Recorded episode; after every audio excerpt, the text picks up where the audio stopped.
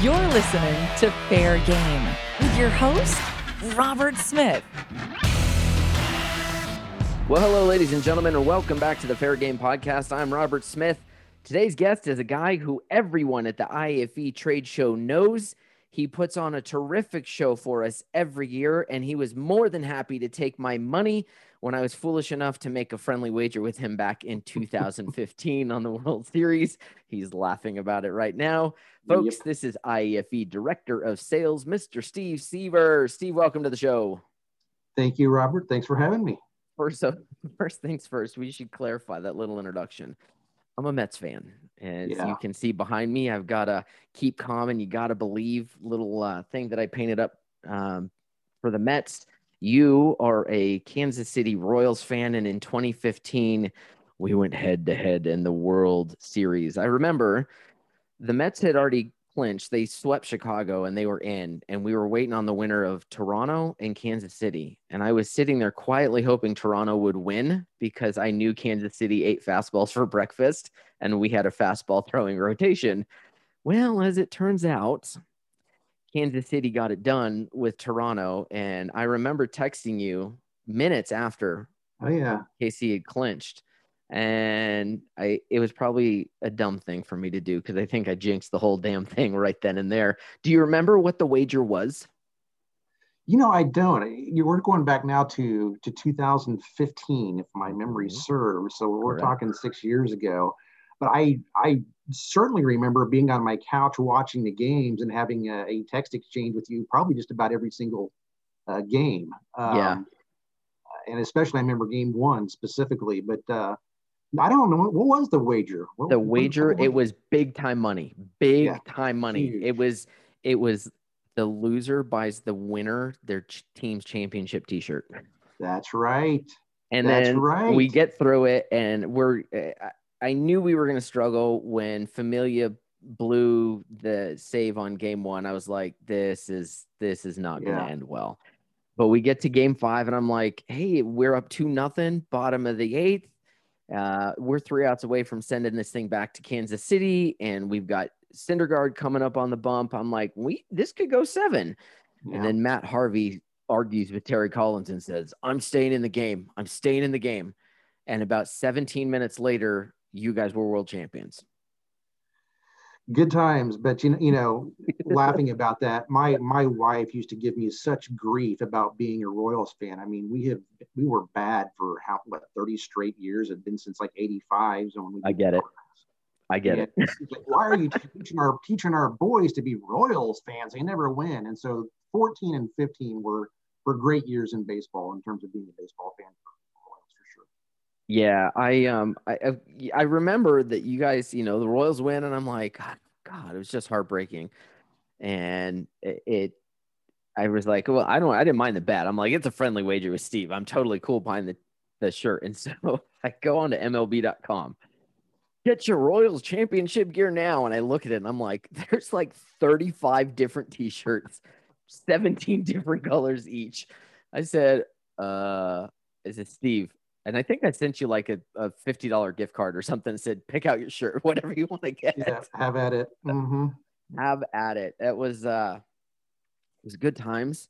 Um, I'm just glad we've got new ownership in in New York now. Maybe Steve Cohen can actually, you know, get the uh, the rust that's on the gears that is the New York Mets front office and get it off and maybe put something together, a team on the field that can work. So we'll see. I understand that Trevor Bauer may be in the mix for the Mets. What do you wow. think about that? Where do you think he ends up? Boy, um, probably it's got to be a big market team, obviously, right? Mets would make I sense. so I think so.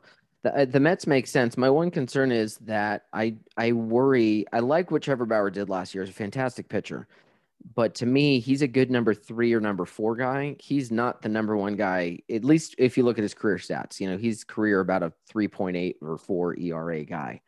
So the question is, are they willing to spend 38 or 40 million dollars for one year mm. to get what could be a 3.8 ERA year? So well, in, in these interesting times, it's going to be interesting to see what all sports teams do budget wise and how they spend. It's interesting. Yes, of course, it's easier when you got to re- people got to realize when Steve Cohen bought the Mets. I think he is one of I know in Major League Major League Baseball, he's the wealthiest owner now.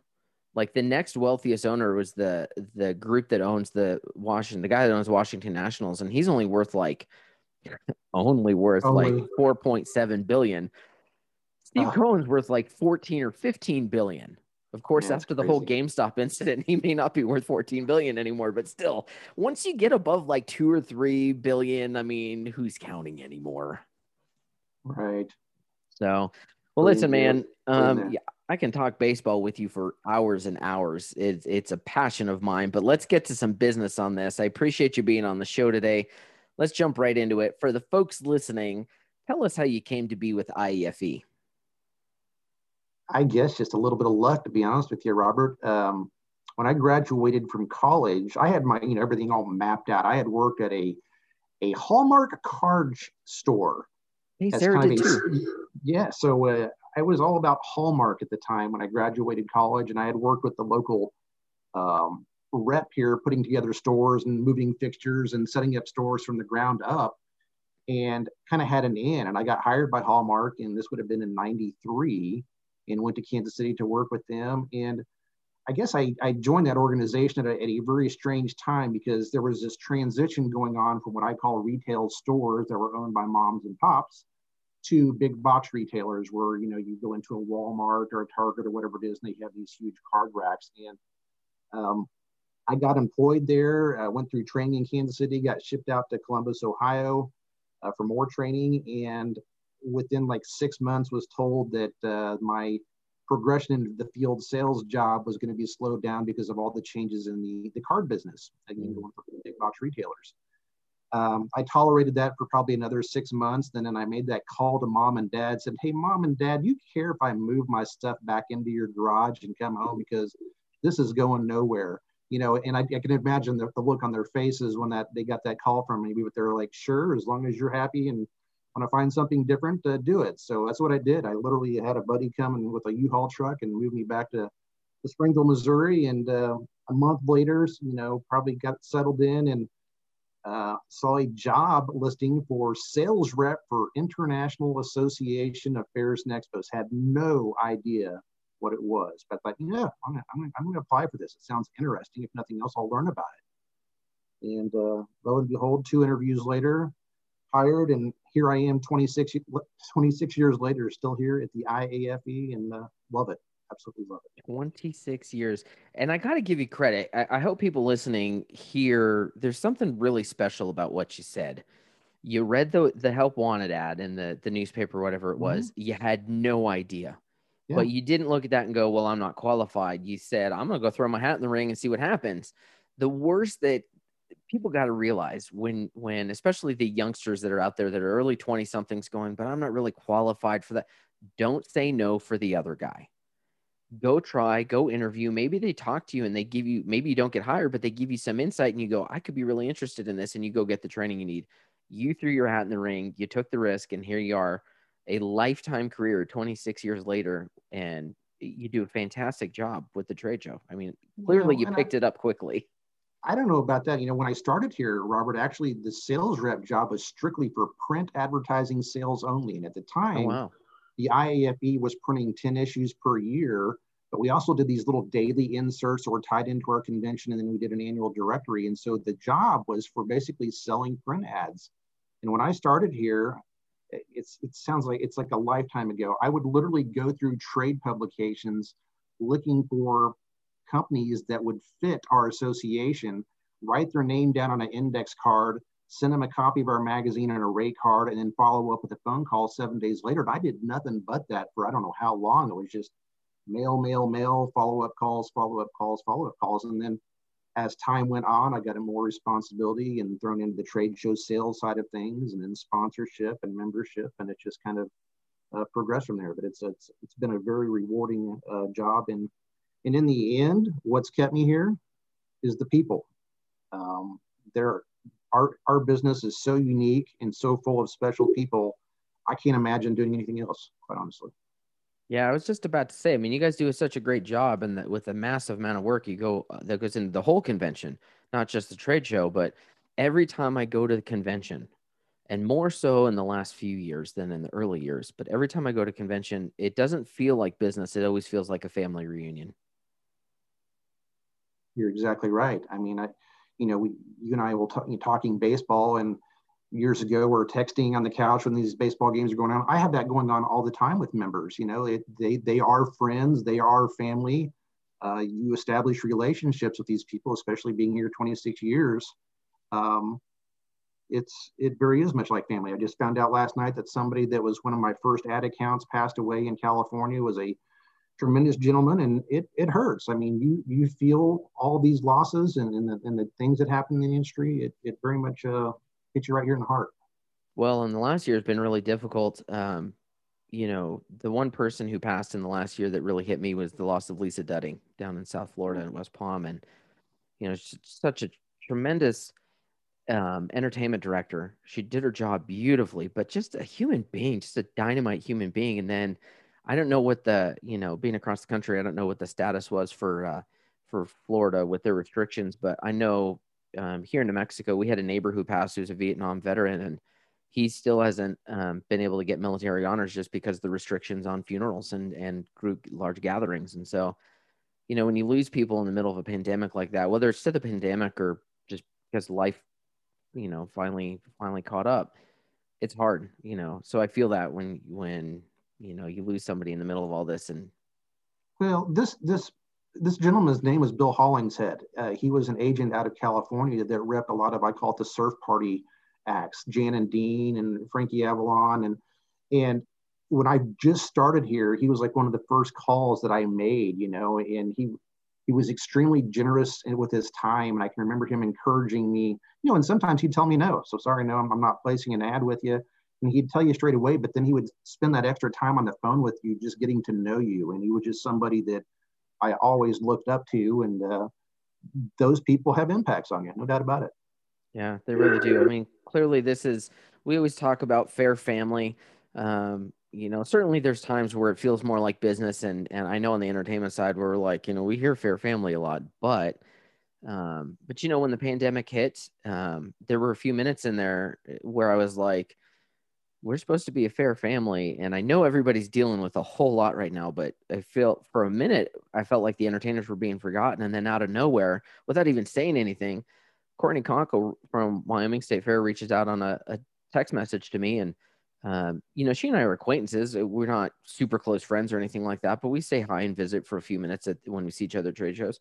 But she reached out and said hey you know I know the fairs are connecting. I know, you know, NICA and OABA is connecting with all the concessionaires and taking care of them. But we want to make sure the entertainers are okay. Are you doing okay? Yeah. That changed the course of my year at that point because I was starting to get feeling really like, man, I'm just taking cancellations left and right and getting beat up. And the only time anybody's talking to me anymore is to tell me they're canceling. Mm. So, you know, just that phone call, you know, the, or the, a text message to reach out and say, hey, how are you holding up really meant a lot clearly we are a fair family. I think way more often than not, we're a family. Now, with you guys, when you do the convention, convention's always almost always, with a rare exception, is over Thanksgiving weekend every year. Right. And so, y'all at IFE, you give up that holiday time with your families. That's got to be a challenge for you. Yeah. Well, you know, to me, just it is the way that it is. I mean, uh, you know, I've been married 21 years, so I was at IFE before I was ever married. So it's kind of like it just is the way that it is. And I guess that, that tradition has kind of held that we've always kind of met that Sunday, Monday, Tuesday, Wednesday following Thanksgiving. And it fits well in the overall scheme of the industry, kind of in the in the downtime and some, you know, the fairs wrap up like North Florida and some of those down there. And uh, you have the International Association of Amusement Parks, who usually meets like that second week in November, and then we're kind of logically fall into that that time slot there. So uh, sure. it seemed to work well, even though it is kind of you know people outside of our industry go, well, that's a really strange time to be having a convention. It is that first year with Colette, where you're like, "Hey, babe, I love you, but listen, Thanksgiving just not going to be a thing." yeah, exactly. You pretty much lay it out there. Thanksgiving will never be a thing. It just if, if it's that important to you, uh, sweetie, then you need to find somebody else. Right. Although you did, I know, like what was it, five or six years ago, there was um, something in the calendar changed mm-hmm. and you we were a week into December, which was kind of nice. Um, but still, I got to imagine even then, you got you're so focused because I it's probably the same way with performers when we're getting ready to gear up for a fair like we are focused on that you're focused on IFE even that year that you got to be home this last year though looked a little different. It did. you actually got to be home. How did it feel? I know it was under otherwise fairly negative circumstances but how did it feel to be home with with the family this year? Gee whiz I probably ought to be honest here. You know oh, obviously oh, well, Robert, I mean, the, during the pandemic, I obviously, I, I, worked at home for probably eight straight weeks, and so you're you're around. I mean, my literally, my wife is at the other end of the kitchen table. You've got your kids doing their homework around you.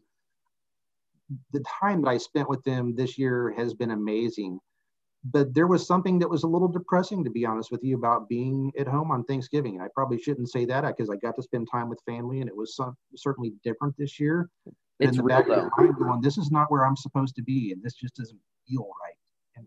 Just being just didn't feel right. Yeah, I don't think you're. I don't think you're wrong for saying that. I'm sure Colette understands. We all, um, I think all of us felt that. I, every fair manager that I've spoken to, um, expressed in some way, you know, yeah, we canceled in in July, and then when September 12th came along, it's like there's no Ferris wheel set up. There's mm no no ticket takers there's no volunteer meetings there's nothing and there was this moment of of uh of depression uh, where it kind of hit. And for us as entertainers it hit a lot because it was like oh i would have been in australia this week. Oh yeah. i would have been in arizona this week. Oh i would you know and by the you know by the time oc fair would have wrapped eh, that would have been five weeks for me out in costa mesa. I'd kind of it didn't hit so bad after that. It was just like you know is what it is. My concern this entire year has been, you know, and talking with other entertainers because you know we talk behind the scenes and there's been a lot of, well, you know, what do you think? Do you think we're gonna we're gonna have to cut prices? Yeah, I don't want I don't want to have to cut prices to get back into the game and get this thing moving again. And and I understand the discussions and I think they need to be had, but my my eye on the prize is it's in a way it's like what Wayne Gretz, Wayne Gretzky used to say. I was good because I skated to where the puck was going, not where it was. And this is how I'm approaching this. My goal is to do whatever it takes to make sure fairs are healthy so that there is a fair in 22, 23, 24, 25. And if that means we, I, you know, I don't want to adjust prices for, you know, I want to get paid what I get paid. But right. if we, if we gotta, if we gotta be flexible right now, what, you know, it's not going to do any good if we all go in there stubbornly and say, nope, forget it. This is my price. And then fairs can't afford it and they drop off entertain like you know end goal is let's get these fairs healthy again financially so that we all have a, an opportunity to work together. Yeah it's it's the whole thing. It's not just the annual fair it's their their non-fair rentals. It's like you know flea markets gun shows whatever they've got going on we need all this to open up so that they can be you know get some cash flow going. And then you know but but the entire industry needs to to to go forward. I, you know, I've, heard some discussions about, you know, there's probably going to be some opportunities for grounds acts this year because of budget shifts from headliner entertainment. But it, it really is extremely important that we get that headliner entertainment back. I mean, that that group has really been hit hard as well, and uh, you know, and it seems like they're getting hit harder again because there's been so many that are modifying their formats. Um, and it's hard to do concerts when you're looking at 50% capacity uh, that segment really needs to get going. And that's what I'm, I'm hoping at some point in time this year that, that all of it's back, not just certain parts of it. Yeah. And depending on the fair, I mean, you look at, uh, Strawberry Festival comes to mind because they just made that announcement a month or so back that, you know, no headline entertainment this year because they don't want to cram people in that amphitheater. There's, um, which, by the way, Paul Davis, if you're listening, beautifully renovated. It's amazing. Um, and so there is a feeling that there's more money that can go to grounds acts this year, and I think that's good. Um, I also think grounds acts need to be cautious that just because the headline entertainment isn't happening doesn't mean that they've got that 200,000 or half million or whatever the number is to drop on grounds entertainment. In a lot of cases, we might be looking at a fair that had a half million dollar entertainment budget, but now might only have a $200,000 entertainment budget. So there's less bandwidth for all of us. All I can say to performers is um, if you didn't believe me that the relationship building before was important, this is where it's really going to be important because these fairs are going to deliver for the people they have relationships with. So listen, this time last year, mm-hmm. you know, mm-hmm. we were hearing about the virus starting to work its way into the United States, and little did we know we were just about five weeks away from the wheels coming off the bus. How did you feel? Because we've we've spoken with Marla about this, but I want to know from you, how did you feel when Houston canceled and you realized this is going to be a big deal? Well, when when Houston canceled, I was, I guess, stunned. You know, I had heard about the virus maybe before all this, but you're kind of in, in the back of my mind was going, okay, this is somewhere else. We really don't have to worry about it. And then suddenly you started hearing more about cases in the U.S. and then and then Houston happened. But somehow in the back of my mind, Robert, I kept thinking, okay, everything's going to get shut down for like eight weeks and then things this will go away and things will ramp back up and maybe we can still get in a good chunk of the fair season. That was what was in the back of my mind. We still have a chance. That's the consensus of almost every single person i've spoken with that there was a feeling that somewhere around june early july it would break up and cases would nose um, you know would plummet and we'd be good to go for you know maybe august or for sure september october november you know, I think you go back and listen to health experts, and they were talking about, you know, would the weather and the heat affect, you know, how how it how it would spread, and you know, I guess there was a maybe almost a mindset that maybe once the warmer weather hit, that it wouldn't be as big of an issue, and I guess you held that hope for all that time, and then as you got into uh, the May timeframe and, and started hearing more cancellations, and it became kind of apparent uh, that the path that we were headed down. Yeah, and and as we saw cancellation after cancellation after cancellation, you know, I think you and I were talking about it, you know, some sponsorship opportunities and whatnot for the convention. And I remember it was probably about a month out from when the bad news hit, and you were like, you know what, let's hold off on that right now because we're just not sure. And sure enough, the decision had to get made. What are you feeling this? You guys do so much, just like fairs, just like all of us do so much work to produce an event, and then it's done. What are you feeling when that decision finally gets made? Well, behind the scenes, Robert, as a team, you know, we were going through all these different scenarios, you know, plan A, B, C, and D. You know, one is was we're going to go forward, and one is well, we may have a, a segment of our industry that won't attend, so we have to have some sort of hybrid or, or digital content for them, and all these different scenarios. Or if we're looking at reduced attendance, you know, what do we what do we cut in terms of our budget? And you have all these scenarios playing out. And then when you finally get to that point where the the board gathers with with Marla and they discuss and they make a decision to pull the plug on it, it's it's a hit in the gut. I don't know what how else to describe it. it. You know, I've been doing this for 26 years, and we've always had a convention and trade show. There's a rhythm to your year, just like you guys as entertainers are used to doing your thing and and having that uh, you know you you go to a fair and you make those memories for those families and those kids and that's what makes you feel good about doing what you do. You know as as planners or association management folks producing that annual convention is that's that's the highlight of our year and now this year it doesn't exist. It's it's a, it's a punch in the gut. It really is. It definitely is. Um and then i mean you know we're now rolling into 2021 initially with the podcast, I was going to cut it at that 30 episodes. You know, Michelle Richards was going to be the last episode right there before Christmas. And once Florida started having some adjustments, we, Sarah and I were talking about it and was like, you know what? I don't know when I'm going to get back on a fairgrounds and get back into that fortune machine. And so we just decided this is, this is their stories to be told and we need to keep sharing them. So, you know, we're looking into 2021. We're starting to see some movement some good and some not so good. You know, I just got done with an interview a few minutes ago before we got on with um, Danny Alfonso from Manatee County.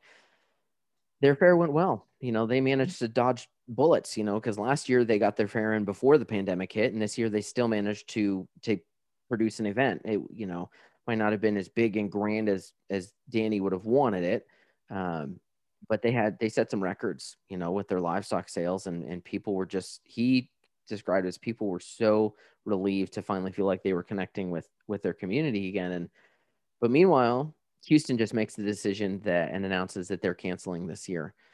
So it feels like you know maybe one step forward two steps back. What are you what's your general feeling moving into 2021 do you think there's a point this year where we you know that needle starts to pull back in our favor and, and things start to swing our way again i do i guess and i can't think any other way i mean i have that that hope i mean obviously i think there's some timing issues uh, early on in the year where it is tougher for some events to, to go forward but i i feel strongly that uh, 2021 is going to be a year of rebounding. I, I see events taking place. And obviously, I, there's going to be some modifications and there's going to be some operational uh, procedures that, that fairs and events are going to have to do to make them take place safely. But I think that's been proven that fairs can take place safely. Um, so, yeah, I see it going forward. Um, but it, like you say, it, it may be a year of, of rebounding where maybe you're there's still going to be some you know attendees out there that may not feel comfortable going to events. So as, as a fair manager, and again, I'm not wearing that hat, but you know, you got to look at, okay, if I'm looking at expect 75% of normal attendance, budget right. accordingly, you know, what, you know, that's the thing I think that everybody in their own specific communities are going to look at, but uh, I certainly see them going forward.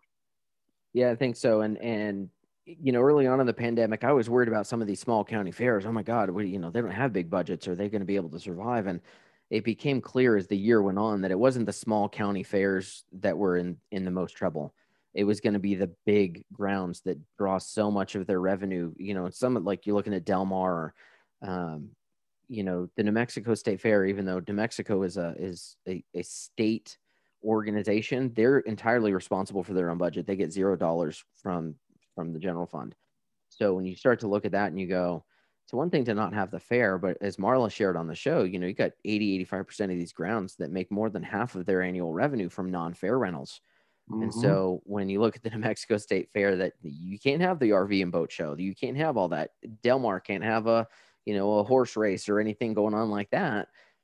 They you're starting to choke some budgets down real quick. And I think it makes sense then to me when I hear that Houston cancels that makes sense because the amount of mud they were at their point where as Jerry Hammers they ran out of runway. There's right. they don't have time because they're now at the point where they're going to have to start spending millions and millions of dollars to produce that event at what and they don't want to risk it like they did last year. They got it handed to them last year because all the money was spent. And I so um I don't fault Chris at all for saying we got to pull the plug now. If they were a September event, he probably would have waited longer, but I think they made the right call for them.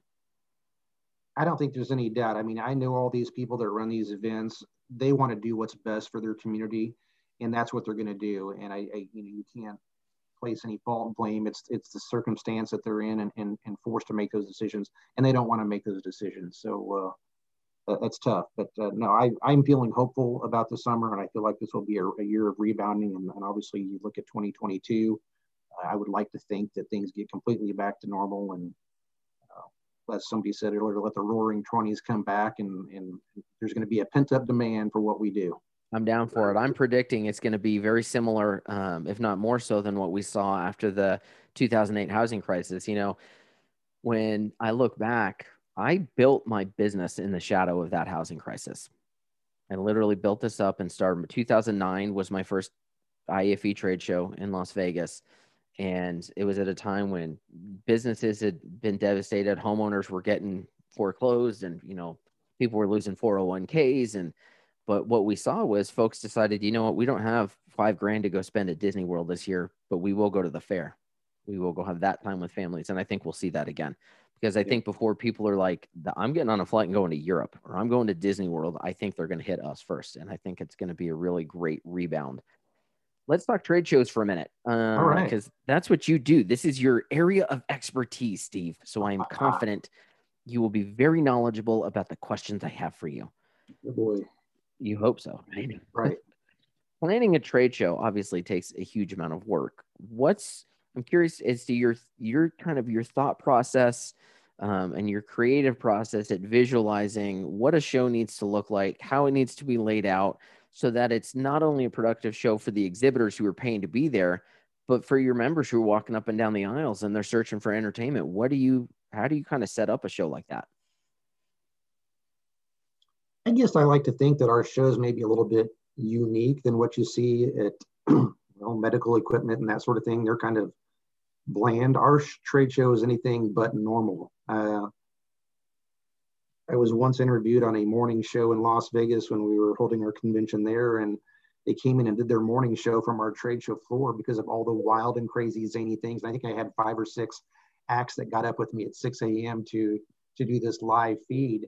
Our show is like nothing else, and so we don't want to just tell people and make sure your exhibit stays below eight feet in height. It's got to be that fun, fe- festive atmosphere that is fairs. And so when you look at um, the setup of it, obviously you have some limitations when you look at a facility. You know, you go into a convention center and look at where their electrical comes out of the floor. It's set up to have 10 by 10 spaces. And if you look at the vast majority of our exhibitors, most people are getting a 10 by 10 space. I mean, there's a, a few exceptions to that, but more often than not, it's a 10 by 10. And so you want to, to, to lay it out in a sense that, you know, we've always done the showcasing stages kind of in the back side of the hall because you're going to pull the traffic from the front to the back to go see the showcasing stages. We've kind of had a, a the foundation lounge in the center is kind of a gathering place to distribute refreshments, beer, that sort of thing. Uh, that kind of makes the center part of the show. And then obviously at your entrances and exits, you kind of get traffic kind of built in because that's where the door is. So you kind of, when you look at your layout, look at those things at each different facility where you hold it. Um, but, you know, by and large, uh, I think we've got a pretty good handle on that. And uh, it, it's worked well with what we've done in the past several years for sure. Well, I know you and I spoke um, a number of years ago. I think it was right before we were going to San Antonio um, I was on my way up to the Illinois State Fair. I remember I stopped into the IAFE office and chatted with you and and everyone, and you were showing me then you were looking at a, a different design on the floor plan that was gonna, you know, instead of up and down just aisles, it was gonna have, you know, angles cut in it and whatnot. And it to me, it looked fascinating. It was gonna really um, kind of make mix things up, but that didn't happen. What was the restriction on that that's prevented it? it wasn't so much a restriction it's the challenges of the electrical boxes to be honest with you you know that whole crisscross uh, grid that i showed you probably when you came to the office um, you know it's something that a lot of fairs have actually employed even on their midway. I, I want to say it's the tulsa state fair. Amanda down there had kind of come up with a layout that had diagonals that uh, i know the carnival owner there thought it was fantastic the way it was set up. And so there were some other trade shows and other industries that had done that sort of thing.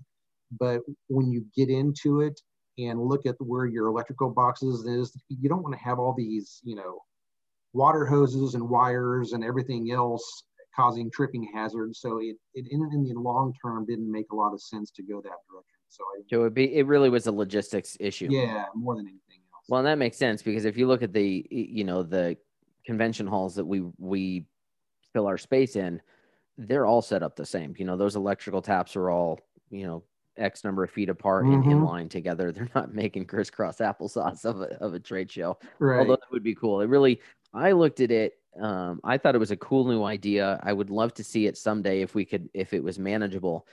Um, but the the thing that I liked most about going to San Antonio is they took the blinders off. I told Sarah, I said, "You watch. We're going to go to San Antonio and something big is going to happen." She said, "Why? Why do you say that?" I said, IAFE's been like 40 some odd years at that same room at Paris in Las Vegas. The carpet is busy. We're a very, like you say, we're not a medical trade show selling like CPAPs or anything. Like we're a loud convention. We're yeah. bright, we're big, we're colorful. I said, people walk up and down those aisles and they get blinders on because they get overwhelmed. It's almost like they can't see the forest for the trees. I said, we're going to go to a place that now is a traditional convention hall um, we're going to have gray carpet, so you don't have that visual stimulus. And the whole floor is going to be different. So people are going to be looking and paying attention. She goes, You think that'll happen? I said, Absolutely. Sure enough, Linnell Smith from Australia walks by and goes, looks at Conjure Fortune Machine and goes, This is really cool. How long have you been exhibiting? I've never seen this before. So, well, how long have you been coming to the show? She tells me, and I said, Well, it's been on the trade show floor since like 2013. Yep. She's like, Really? yeah and that was it that was my proof the proof was in the pudding right there because it just it forced all of the buyers to open their eyes and look at a fresh slate. It's not the and same right. it's not the same. And so that's part of the reason for me why i'm like I, I know there's certain people that they want they're very adamant about i want that same booth in the same spot. And and i didn't really when we were in vegas i didn't really care because if you're moving me, you're potentially putting me in a different visual range where someone looks and goes, that's it. You know the one per one group you never want to be next to or across from is, is at least if you're an entertainer is sapphire because god bless kendra and company but like ever I, I was next to him one year i was like oh man steve we got me next to sapphire. They're so busy everybody's gonna see them and then they're gonna come see me. I was invisible. Everybody loves sapphire. Everybody goes they up and they a... spin the wheel of crap and they have so much fun yep. talking to them and then they're like okay bye and i'm all uh, okay never mind. They do a fantastic job about it no doubt no doubt about it they do. So I understand, and you may not be able to share much information on this, but I understand we're going to start moving this. We got, is it one more year in San Antonio? Yes. So this, this year, 2021 is, our, the last year in San Antonio. And then we will be moving. Now, yes. I understand. Now you're looking at me very like stoic, like I'm not allowed to say the answer, but I understand we're going to be moving every year is that what I, or every number of years we're going to be moving regularly? I know you can't say you you can't announce where the new city is yet. My understanding, and we actually had a, a marketing team discussion about that this week, is everybody will probably have a rollout of information sent to them roughly March 1. So we're not far away from letting okay. you know where 2022 is at. So that's coming within the next four weeks for sure. Got it, and that's fine. But I'm just you don't have to say that. I know it's a big it's a big hoopla. Um, I've got like three cities in mind that I'm guessing that it could be. Uh, maybe I should put put them in a sealed envelope and mail them to you, and just tell you keep the envelope sealed, and we'll see if I predict it. Right. Uh, but can you address? Are we? How often will be moving cities? Will we? Every year, 2022 will be in one place. 23 will be in a different. So the next four years after that 22 23 24 25 will all be different locations. And is the idea there that we're scouting one of those for a more permanent home or is it just we're only looking about four years ahead? Well the way the, the time frame in which we have to book these venues uh, usually works about three and four years in advance. And so as we get into 2022 we'll probably start looking at 26 and, and probably adding on and making a determination as to whether or not we go to a different city or we find a city in this rotation that really worked well and really fit our needs and, and start maybe looking at doing a rotation of three different cities and doing them repeatedly. Right. All that is yet to be determined and hasn't been nailed down. We're just looking for, and I thought San Antonio honestly has been a great fit for us. Huge. I loved same, it. But at the same time, you know, you can go to different parts of the country, draw a different crowd you know, um, I think you have to try those things. I think you really do. Well, and in the back of y'all's minds, is there part of you thinking that you, because of California having such a large share of our industry, uh, that because of their state restrictions on being able to travel to Texas, that that's sort of putting a damper on San Antonio? Is that a factor? That is a consideration that has to be taken into account on any facility that you look at. If there is travel restrictions from a specific state that you know has a lot of your members in it, you absolutely have to take that into account. Is it the only factor? No, but it is certainly, you know, in the forefront of our minds when we're looking at that sort of thing. Sure. Yeah. Well, I like the idea of moving. I, I could see, um, you know, like two years in a place and two years in a place. Um, cause it, it feels like the, the challenge there, if you move every year is going to be, you know, when we moved to San Antonio, the question was, well, where's going to be the, you know, the triangle bar or whatever? Where's that meeting place that everybody yeah. goes to? and there ended up being a couple of different ones that set up if you're moving every year you don't get that meeting place ever established but for me i'm all about moving because i still say my theory my original theory that led me to that booking was sydney royal easter show still stands if you're moving the floor every year your your buyers are not going to have blinders on the way they did in las vegas it keeps things fresh every single year um, you know and it may give some some other performers or or even other smaller fairs that don't have the money to go all the way to Vegas or San Antonio. You know, I don't know where it is. I know previously I think when you were looking at San Antonio, I think maybe Louisville was on the list, maybe Indianapolis or Denver. I can't remember what all the cities were, but you know, if you think you've got somebody a small fair in Kentucky that otherwise can't come to San Antonio, maybe if it's Louisville that makes sense for them or maybe if it's you know Raleigh or Orlando wherever you get smaller fairs that can participate. So I think you could see some growth with that. Yeah, there's so many factors into it. You got to look at labor costs. You have to look at food cost and what the actual facility uh, rental is. Uh, the hotel side of things is extremely important to our group. Uh, as you probably know, a lot of the entertainment agencies often do suites and host things after hours. And so you have to find a city with uh, the hotels that have enough uh, suites to accommodate all of our members' needs. So it's a wide range of things that you look at, but uh, I think we've got the you know the next four years pretty well getting close to ironed out as to where we're we're at. But certainly, obviously, 22 is going to be announced here rather soon. So only 22 come March, only 22 is getting announced. So is this a, a year by year rollout, or will there be a point where you go, here's the next four years? Year by year rollout, because there's still some contractual things on some other things that you have to kind of get nailed down before you can make those announcements. Um, and also, to be honest with you, it can cause confusion. I mean, I know when we announced San Antonio, uh, it you know that that year that we made the announcement, everybody thought that the, the, the Vegas show was going to San Antonio then, and there was you know some confusion. So um, you kind of have to be you know mindful of that and not confuse people. And I think if you start throwing out you know a list of umpteen places you think you're going, the confusion sets in. So you're probably right. You're probably and knowing me, I would be like, wait, am I going to you know, I don't know, Denver this year or Seattle? Are we right. LA? Where am I going this year? Yeah. So listen, you were you and I had talked when I did Connect meetings, which was a, a convention I did in Louisville, mm-hmm. and they had what was called a hosted buyer session, and mm-hmm. um, they kind of um, for those listening that aren't familiar with a hosted buyer session, um, in you know rudimentary terms, it's a speed dating session. It's a one-on-one speed dating session with that that buyer, that fair manager, or that corporate event planner um, I did it at Connect and absolutely loved it. And I remember on on the break texting and going, if you don't do this at IAFE, you're crazy. And you guys were looking to try and do something like that this past year. Of course, mm-hmm. COVID had other plans. What was that going to look like, and how how would it have functioned for our industry? Uh, we had it set up last year. This again, this was going to be part of our 2020 convention that did not happen. Uh, was going to be on Wednesday morning, and it was set up as a breakfast. And so what we were going to have done essentially is it, I think in our first year, Robert, we were looking at it, what I call limited participation to kind of see how this whole thing works. So maybe I'm trying to think of what the number was. Probably there was a, a limit of 25 to 30 exhibiting firms that would be participating. And then I think we had like a hundred and some odd, you know, attendees.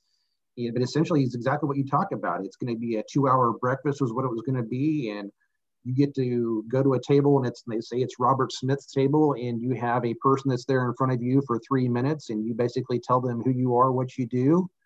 And when your time that three minutes is up, that person goes to the next table and you get a new buyer that shows up at your table, you know, and it just keeps going. And it's exactly what it is. It's speed. So would the buyers have come to the entertainers? Is that how you guys were setting it up? Or was it the other way around where we, you know, the service members would go to the buyers? I think, and, and our thought process was that the the actual entertainers would be at the table and would stay at the table because if you had some sort of you know promo material, you don't need to be like lifting that up or taking it to the next table. It didn't make any sense that way. So I would see the the buyers being the ones rotating the actual spaces. But the, so it becomes it, it becomes like a little micro trade show where yeah but you're you know but you come out of that going okay you know i just met 15, 16, 17 new people that I had never met before. And I think obviously we're looking at kind of maybe matching some needs and that sort of thing when, when looking at who's participating. But, uh, you know, Kate uh, Turner, who's our director of meetings here, had done a similar type of format in some of her PCMA meeting stuff that she uh, belongs to. And she enjoyed the format. So we definitely are going to try that. And I think our intention setting here on, uh, you know, February 5th of 2021 that's our intention is to try that here for 2021 and, and i think we have to, to always be looking at different ways to connect our members and you know as much as we believe in the tried and true trade show you always got to try new things make it fresh. I'm in. I'm in. Anything that kind of that's a new and innovative approach like that that can get me you know facetime. I've said for a while once i did that thing at connect i said i've been looking at it i'm going what would it be worth to me to know that i'm going to sit down for three minutes with the State Fair of Texas or the New Mexico State Fair or the Florida State Fair, even even if it's not the big state fairs, what if I was just regional? What if I only worked up in the Northeast and I'm like, okay, I can hit the Big E and I can and hit you know five even five other small regional or county fairs that make have routing make sense because that's an, another thought. You know, when you say kind of addressing some of those needs, I think if you can get us as entertainers in a situation where you say, listen, here's, we're going to get you hooked up with these fairs that are on the ske- regionally and on the schedule where the 10 people you're going to meet with, three or four of them could route you potentially for five or six weeks. That yeah. would be incredibly valuable, immensely valuable. And then I can offer a better price to the fairs. So that gives them value because now, you know, if it cuts the price $150 a day and they do that four or five, six different acts, all of a sudden they've saved fifteen or eighteen thousand dollars. Yeah, I think it's you know, and like I say, we're going to give it give it a whirl this year and uh, and try to make it happen, and and hopefully it it is found to be successful by our exhibitors for sure. Sure. Looking ahead at 21, um, obviously, hopefully we can have a normal convention. Um, so I'm guessing you guys are planning kind of a, a different scenarios the way uh, fairs are planning. If we have some kind of modification for the show, what kind of you know are we looking at fewer exhibitors um, spreading booths out what kind of modifications are you potentially looking at if we have to go that route yeah hypothetically uh, robert if we were having our show next month in san antonio there would be certain things that we have to do differently i think and let's just make the assumption that let's say we're still dealing with things and we have our event you can see things like uh, mask requirement for sure uh, I think probably having one entrance and one exit, meaning one way traffic flow, um, and even within the specific aisles. So, you know, aisle one is heading north and aisle two is heading south to just eliminate that, that whole, uh, I call it crossing people. Um, one of the other things that's been talked about in the industry is a lot in a lot of shows that have taken place is they're extending the drape. And I know it sounds bizarre, but you think about the pipe and drape on your booth, you, you have your back wall that's eight feet tall, and then your side rails are normally really short and only come out, you know, so far. They're talking about now for a lot of shows, they're actually putting eight foot drape up on the sides and bringing it all the way out the front that kind of closes it off. And it sounds bizarre, but that's one of the suggestions that's being put out there by the facilities as well as show decorators. And I say show decorators, that's the, the firm that we hired that uh, puts up the pipe and drape. Um, and then obviously so- socially distancing situations, like you look, take a look at our showcasing stages. Uh, we're probably not going to have it jam packed with seats. It's probably going to be spaced out some. Uh, yeah. Same thing with the lounge in the center of the show. You're going to make some modifications there. And then we look at operationally, you know, you have to have hand sanitizing stations placed every so often. You look at our registration desk of having plexiglass. So there's a whole myriad of I guess, safety precautions that uh, show managers have to take into effect and, and, and, make changes on what they normally do for sure. Well, I can tell you when I did BizBash LA, they had a setup kind of like that. Instead of pipe and drape, it was these. I can't remember the venue that it was at in Los Angeles, but they had it was a short ceiling. Like the ceiling itself was only maybe nine feet tall. So I mean, it was like a house ceiling. It was really really tight space, but the dividers were six foot, like um, plastic. They were like a white plastic kind of wall divider. Um, mm-hmm. So it almost looked more like office cubicles. Yes. And it was, I can tell you this, it was annoying as hell because you couldn't see anybody coming. It was just, it was not conducive to sight lines. It was awful. That said, if that's what has to happen in San Antonio to get us back together. To get us together. That's right. We're going to do and, what we have to do. Yeah. And it's not like we're committing to that for 20 years. You know, it'll be one year, maybe two. Maybe we end up as performers, maybe we see a couple of trade shows that do that. But if that's what it takes to get us back and make it happen, let's do it. And we're nine months out. I mean, a lot of things can, can change between now and then. But, you know, sitting here as it stands today, there's certainly going to have to be some – some operational things that we do differently, and we'll just have to work within those constraints for sure. Yep, I agree. You know, I spoke with John Sykes recently, and he said he's just tired of talking about COVID.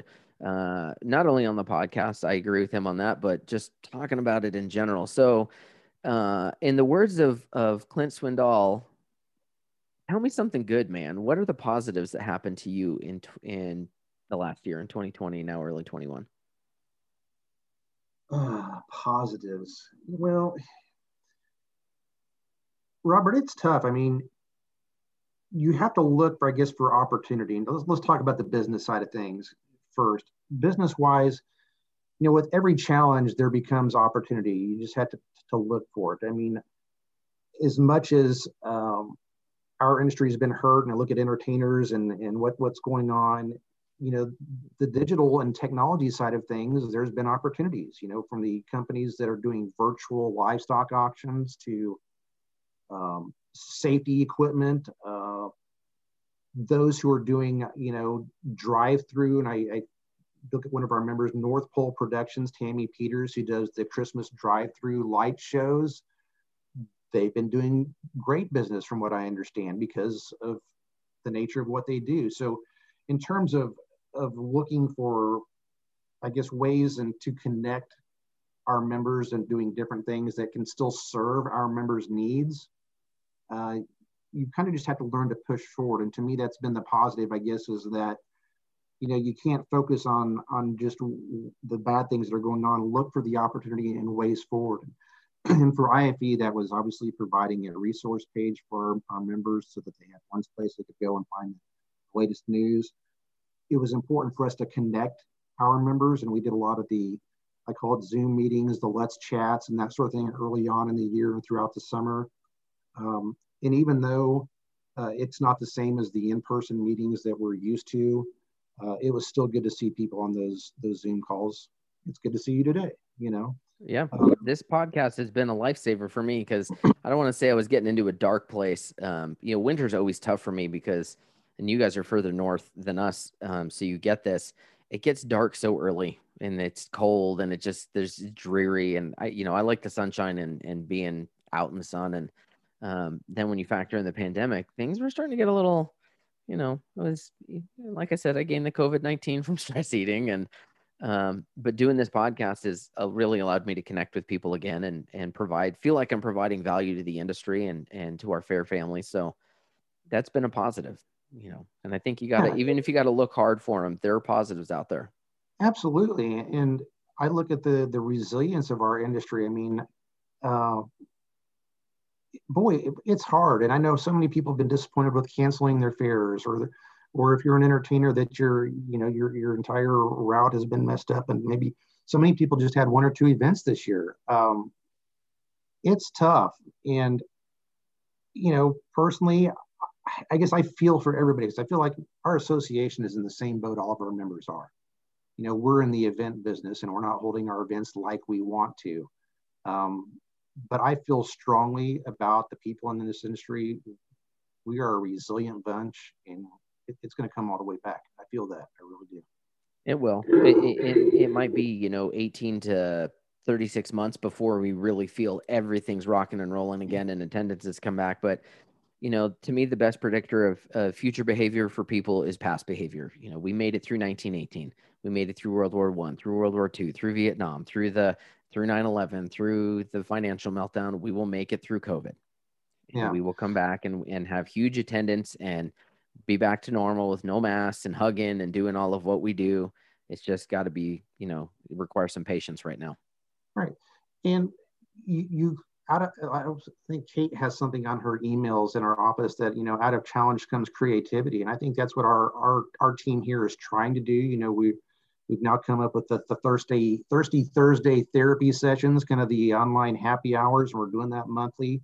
Again, just ways to connect our membership until we get back to normal. Um, you know, we did our first one last month and had, uh, I think, around 120 people participate in it. So, uh, going to do another one on the 25th of February, and uh, I think we just sent out the registration information on that. So, any of your listeners out there want to join us, go to our Facebook page, look for that registration information. But that that seeing the whole face-to-face thing, even if it's through a computer screen, is helpful at this point in time. But I think we're getting really, really close to getting back to some sort of normalcy. And on your question, I guess he's talking about positive. You know, on a personal level, it has to be spending time uh, with family and, and, specifically my kids. And I know you feel the same way about Sarah and Nate. Uh, it's I really kind of just taken a step back during this time and going, you know what? What's really important is this group right here. And so, uh, spending time with them has definitely been a positive, and kind of focusing on on their mental health and making sure that they're they're happy and healthy for sure. Yeah, it's um, it's definitely been a challenge for all of us this year. Nate just Nate's looking at me to the side right here. He just dropped something on the wood floor and he's like, "I know you're recording. I'm sorry." Nate, you're good. You're good. We're still on the air though. Steve says it's okay.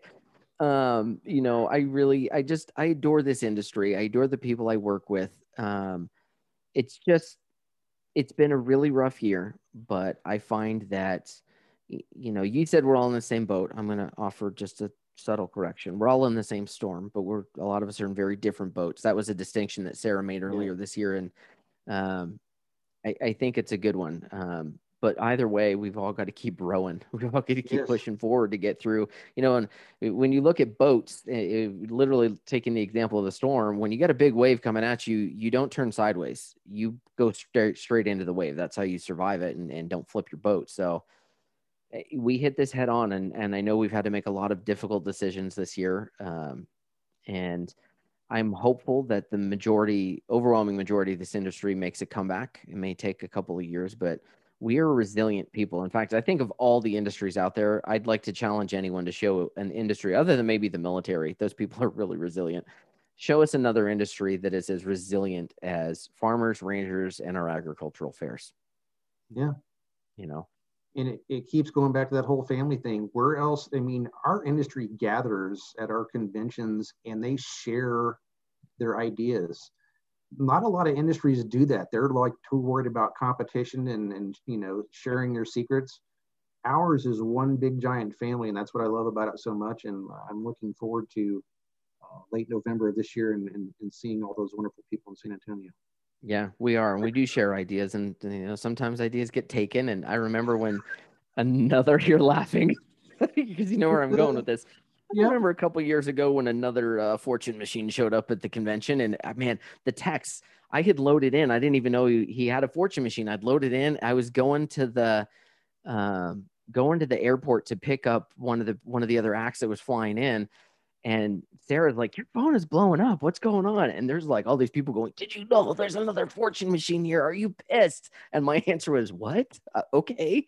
I get in and I see it, and they're like, "You got to be mad about that. They stole your idea." And I'm like a fortune machine that's not my idea i mean it just i'm going to put out a great product he's going to put out his product the fairs are going to decide and life's going to move on i'm not mad it doesn't matter you know it's like if if i was the if i was the only fortune machine then i'd have to make an argument that there should only be one hypnotist and one magician and one juggler and it just doesn't make any sense it's just not how that's going to roll Nope. And uh, you know, somebody it takes an idea. I guess what is it? The that's a form of flattery. You know, you're doing something right for sure. I don't know if I'm doing something right. Well, then oh, mean, hey, I got hey, I had it booked into Sydney, Australia before COVID said, "Hold up, wait a minute, you're not going."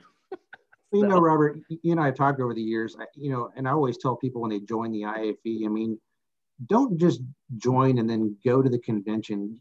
Engage yourself year round, and that is you've done that. I mean, from social media to participating in educational workshops you're out there moving and shaking and meeting people and that's why you're successful at what you do. You're not just relying on sitting there in, in your 10 by 10 space to hope that the right person walks by. You're putting yourself out there and that's what we have to encourage all of our, our exhibitors to do. Take advantage of every opportunity that IAFE provides from whether it's a happy hour reception to setting in on a workshop that pertains to your area of business. Engage yourself and engage yourself year round you know i think that's to me that is the key to overall success because it is very much a relationship business. The fair business is all about relationships, and uh, you do a nice job on that. You really do. Well, I appreciate it. You know, and and uh, on that on that note of advice to you know other service members, um, this was this was advice that I got early on, and that was check your entitlement because I talked to a lot of performers that say. Man, I, I talked to the, you know, the Tulsa State Fair, the Texas State, whoever it is we had like a 15 or 20 minute conversation and they didn't book me. And I'm like, you had a 15 to 20 minute conversation with them. Build on that. They may not need you this year. They may be booked two years out. You know, the number of times I, I would say on average, uh, obviously this last year was the exception, but on average, at least once a year, I get a booking that is from someone that says, you know, I don't know if you remember, but we talked to you back in 2015 and we've got the our new building is done so we've got our finances have changed up a little. We want to bring you in or whatever the situation is. And it was a one conversation or it was one thing i said when i went to a social media marketing talk or something and they went we're going to book him off of that. And it might be three years later. You can't put you know you got to check the entitlement that because you had a great conversation with someone means that you deserve to get booked. They may have a different plan that year. Maybe they have a different yeah. theme build on that relationship and just know that somewhere down the line they're going to probably give you a call and say hey it's your you know it's your turn. I know some of these things pay off, and that it, it's so strange that I will get calls from fairs, and this actually happened earlier this week, where they'll call, Steve, I was at your trade show in 2019, and there was this act in, I think it was on the left hand side of your, and I'm not kidding, they'll give me a general idea of where it was on the show floor, and then I'm going back and pairing them up because they've lost the material, and so sometimes it does take a few years before somebody goes, you know what, I, I remember seeing that a couple years back and now it's the time to pull the trigger on it. So you just never know. It all works in mysterious ways that, that way. But I, I had that happen this week and paired somebody up that had, had seen them at a show two years ago, you know? Yeah. And I think it's important to remember when, you know, you think back to when we were younger, when you heard commercials, you know, on the radio, they, how many, they would say the phone number, call us at, you know, 555 123 4567, and they'd say it three times and back then, you would need to hear, uh, you need three to five impressions before you would make a buying decision. They're now saying it's somewhere between 25 and 30 impressions before because we're so inundated. Oh, yeah. We're so swamped with information. So just because somebody comes by you once, you know, follow up with an email and don't don't harass but just know that it might take several years before especially with some of these big fairs that plan several years out on things yeah. You just got to be patient and build the relationship and know that it might take 20 to 30 solid impressions before they even get to that point where they go, Oh, yeah, I'm going to book you. I literally had two year, three years ago, I had a fair. I was, um, we sat down at, it was one of the cocktail kind of happy hour deals that you guys do at IAFE where, you know, you got a showcase band playing at night. And the gal looked at me and she goes, I remember talking to you like two years ago. How come I haven't booked you yet? And I said, I can't answer that question for you. And she goes, you know, what's your, I forget what, what's your September look like? Well, I got this and this and this. Do you think we can get you in on this weekend? Yeah. like that's how it happens. You yeah. just have to be ready for it. So, um, I'm curious though. We're in 2021. You've been 26 years with this organization. If you could go back and give your give yourself advice 26 years ago with information you know now, what would you tell yourself? Oh boy. Oh boy. We suddenly got back to heavy question. yeah, that's that's kind of serious. Um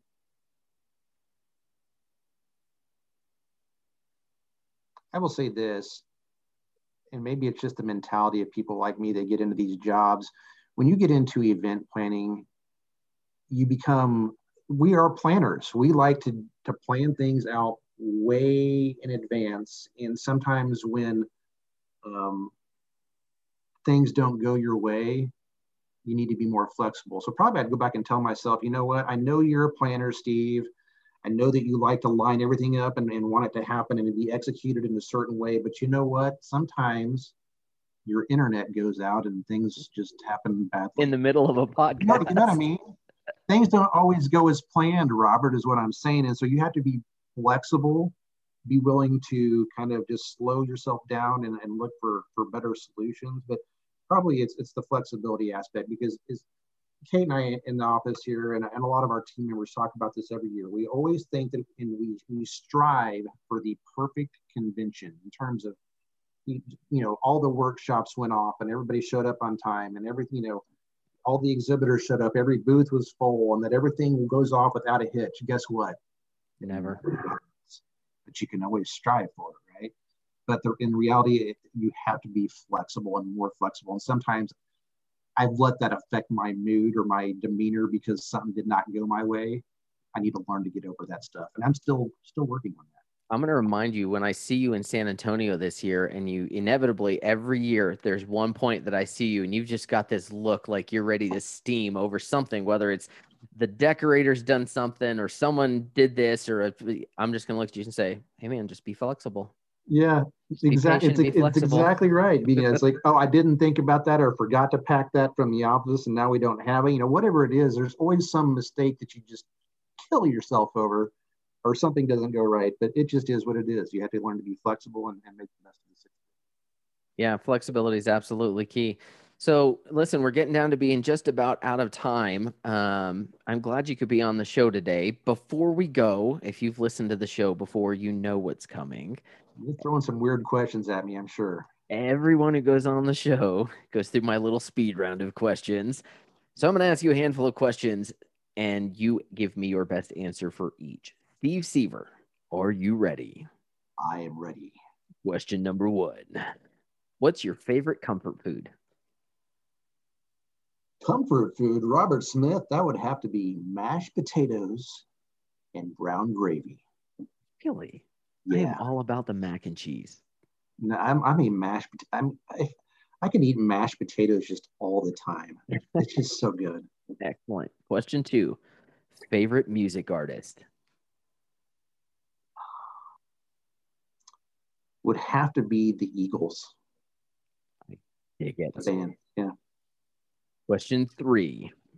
You can bring back one person from history to have a conversation with.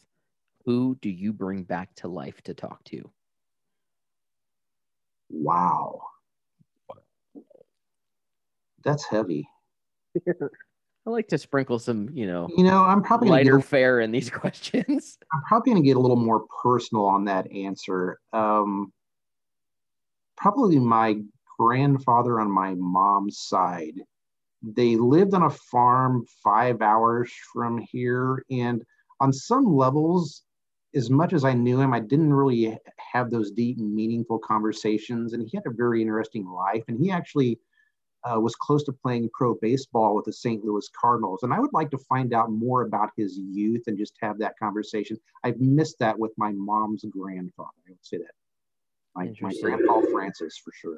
I, I understand where you're coming from on that. A number of years ago, when I did the Illinois State Fair, about an hour away in from Springfield, Illinois, is where my dad went to college at MacMurray College.